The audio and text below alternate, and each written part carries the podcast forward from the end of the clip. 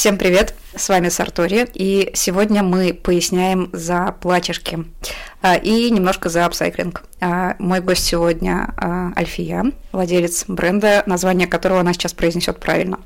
Кукабара.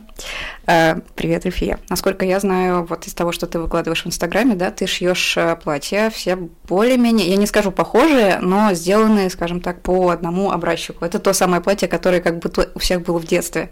Эти воротнички, э, этот пояс под грудь, да, почему именно они, почему они выглядят именно так? А почему платье? Вообще, я всякое пыталась сделать. Угу. Вот. Но все это было какое-то неоформленное. То есть это были попытки и такое, и другое попробовать, и детскую одежду. Ну, вообще, когда я что-то стала именно продавать из одежды, это была детская одежда. Угу. Это был трикотаж, потому что его было просто шить. Угу. И мне хотелось всегда какой-то дикости в узорах. И на тот момент казалось, что вот детям это оптимально подходит, что-то такое дикое, безумное, там вот свитер с яичницами был, э, с колбасками.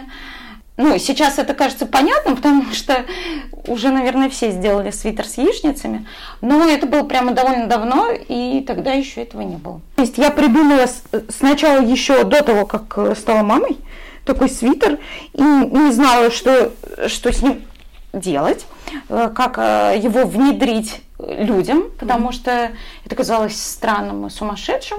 Вот, а когда немножечко так э, углубилась в детскую тему, показалось, что вот точно дети мои потребители. Вот, стала шить на заказ вот эти вот толстовки. Потом что-то мне надоело, потому что я не знала, как вести страницу, как продавать это так, чтобы не быть заточенной под родителей. То есть на тот момент, когда только начало вот это вот появляться изобилие, вот эти вот мамы, которые покупают, покупают, покупают, и надо было подстроиться под этих мам, которые покупают. А мне этого не хотелось, потому что не хотелось, во-первых, э, давить на какие-то струны, э, которые отвечают за то, что Ой, я хочу своему малышу вот это вот. В общем, хотелось совсем честно продавать. Не получалось, в общем, у меня. Не то, что не получалось, я не хотела так. Потому что если бы я э, это все задействовала, все было бы довольно успешно. Потому что это был 2013 год, 2014. В Инстаграме тогда раскрутиться было очень просто. Парочка простых каких-то штучек, и все очень легко. Значит, я делала эти свитшоты, потом я нашла какой-то магазин с необычными тканями и стала делать какие-то детские платья с необычными принтами. Ну, в общем, меня тянуло к каким-то необычным узорам все время. Угу. Чему-то, что ну, не такое, ну, бросается в глаза. Но при этом то, что я находила из тканей, это были какое-то не настоящее, что ли. Не было в этом идейности ни, никакой, кроме как какого-то наивного узора, чего-то такого, ну, как платье с мороженым, платье с велосипедами. Ну, это все какое-то такое банальное. Не нравились мне эти узоры. Когда они стали вот более глобальным, когда вещи с такими узорами стали продаваться, как-то вот э, я поняла, что не так-то уж они мне и нравятся, mm-hmm. эти ткани. А потом э, вот сестра мне прислала э, в подарок ткани из Германии, и там были такие узоры под ретро сделанные. Но сделаны очень качественно, то есть там оттенки были такие приглушенные, сами ткани были такие немножечко более текстурные. Очень они мне понравились, и я сшила себе платье из этих тканей. И потом я в них ходила и обращала на себя внимание этим платьем. И мне там кто-то один сказал, как классно, другой сказал, как классно. И меня это так заряжало, что я думаю, ой, я должна вот каждый раз, появляясь э, где-то, должна каждый раз новое платье, вот должно у меня оно быть такое, эдакое. Вот, я там сходила в один магазин, ну, выбрала что-то необычное, купила еще где-то, потом понимаю, что нет, вот это вот все мало, это все не то, надо залезть на Авито и посмотреть фланельку потому что фланель часто была вот с какими-то тоже такими необычными узорами. Не просто цветы, а вот какие-то карандашики, там машинки. Ну вот машинки, да не машинки. Не под ретро, а вот ретро. Вот они совсем другие. Я, в общем, нашла тогда два отреза э, фланели и сшила себе, очень хотела с воротничком, и сшила с воротничком. А, я не умела шить. Вот в чем смысл. Что я сшила то, что могла. Угу. Поэтому платье такого фасона. Подожди, как же ты не умеешь шить, сшила? Ты взяла откуда-то... Ну, я сообразила как, но в целом я не могу сказать даже, что я смотрела какие-то туториалы. Но угу. очень не люблю туториалы. Вообще угу. очень не люблю обучение. Ненавижу даже. Слушай, ты шьешь, получается, исключительно из винтажных тканей. Я правильно понимаю? Ну, если попадется что-то классное, я куплю современное. Ага. Но оно, в принципе, более-менее выглядит вот как как ну, вот из тех времен. Да. Есть в этом какой-то идеологический посыл? Или это исключительно вкусовщина? Изначально была вкусовщина. Угу. Изначально я не думала о том, что это еще и как-то этично и вообще здорово. А потом это постепенно стало наслаиваться, и ты такой, вау, а это еще оказывается и добро я несу, вау, да я еще бабушке э, какой-то совет, деньги даю за то, что ей не нужно, угу. то, что у нее лежит. О, да это еще не производит, ой, да и они еще и натуральные, ой, да такого не делают, а какие они прочные, какие красивые, и получается, что сплошные плюсы. Ты говоришь, бабушки совета, это в основном пожилые люди продают, да? Да. Ну или те, кому досталось от пожилых. Угу. Потому что те, кто это покупал, уже пожилой или уже не с нами. Ну, потому что это покупали впрок, там в 70-е, 80-е годы, те, кто не умел шить в том числе. У нас дома никто не шил, у нас все равно можно было найти какие-то ткани. То есть кто-то шил на заказ. Моя бабушка любила, э, чтобы ей сшили на заказ, у нее тоже были какие-то ткани. Угу и перешивали в том числе. И оно так и лежало, вот прямо, это не переделанное, не стиранное, не занавески, это вот как лежали, там бум, наклеечка «Московский универмаг, пожалуйста», или э, там фабрика Веры Слуцкой, которая тут по соседству. Бабушки видели какие-нибудь твои платья? Вот какие они все такие себя. Воротник один, а само платье другое. Как-нибудь комментировали это? Ну, у меня есть такая более-менее постоянная поставщица. Она не совсем бабушка, ну, она пенсионерка, но не, не бабушка, наверное, еще mm-hmm. ее сложно назвать бабушкой. Женщина. И она, наверное, покупает сама у бабушек, а мне перепродает. Угу. Вот. Э, это бойкая пенсионерка. Это бойкая, спасибо ей пенсионерка, но она вот с тех пор, как я стала шить из винтажных, вот прям мы, вот пять лет получается, наверное, четыре или пять, угу. может шесть. Она все эти годы со мной. И сейчас уже прямо дошло до того, что она мне первой присылает, что у нее есть, и я у нее сразу покупаю там 900 метров тканей. Ого. Да. Но запасы заканчиваются. Она мне все время говорит, запасы заканчиваются. Он говорит, уже красивого вот вообще почти нет. Вот. Она мой такой основной поставщик, и она видела мои работы, она даже подписана на меня в Инстаграме, э, но я не знаю ее ник. Ты у себя одна, кроме тебя над этими платьями никто не работает? Нет, у меня есть э, швея помогающая. Угу. Вот, она очень славная, очень хорошая, очень здорово шьет. И, и мне тоже очень долго, надо было времени много, чтобы решиться на нее. Но в целом у нас хорошее тоже сотрудничество. Она мне тоже благодарна, а я ей. А, ты говоришь, что ты уже шьешь 5 или 6 лет. А кто все эти люди, которые хотят такие платья? Ну, их все больше. Это самое главное. Потому что мне кажется, что это очень разные люди, если сравнивать тех, кто был в начале и кто сейчас, mm это очень разные люди.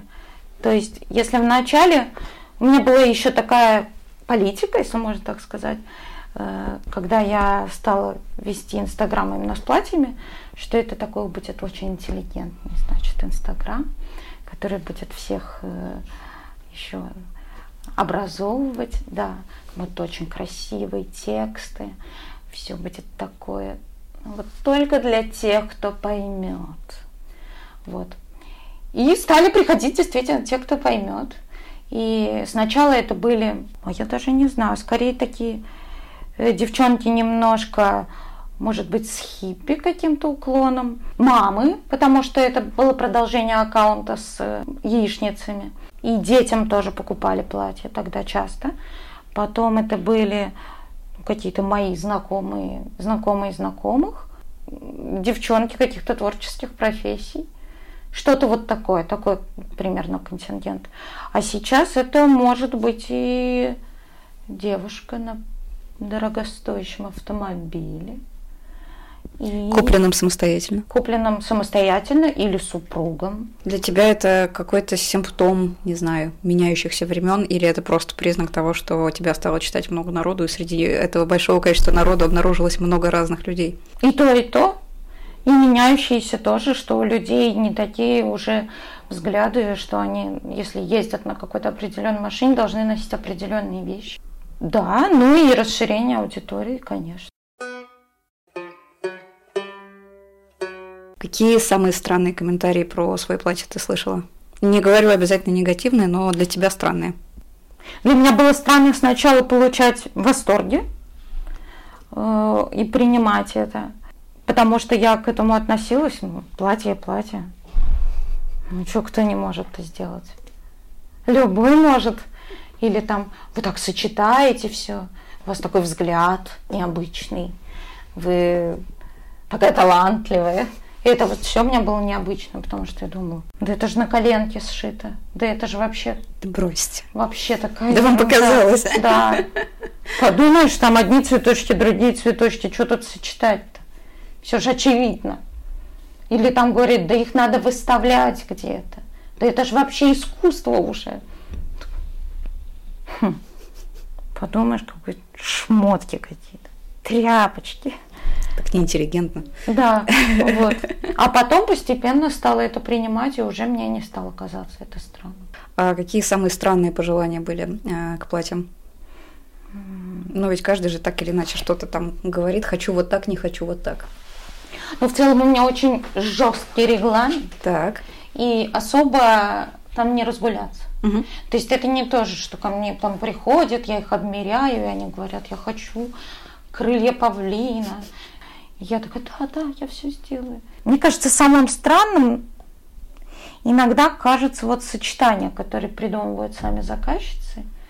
И, честно говоря, иногда они мне могут не нравиться, я молчу. Угу. Именно с, э, с точки зрения вкуса.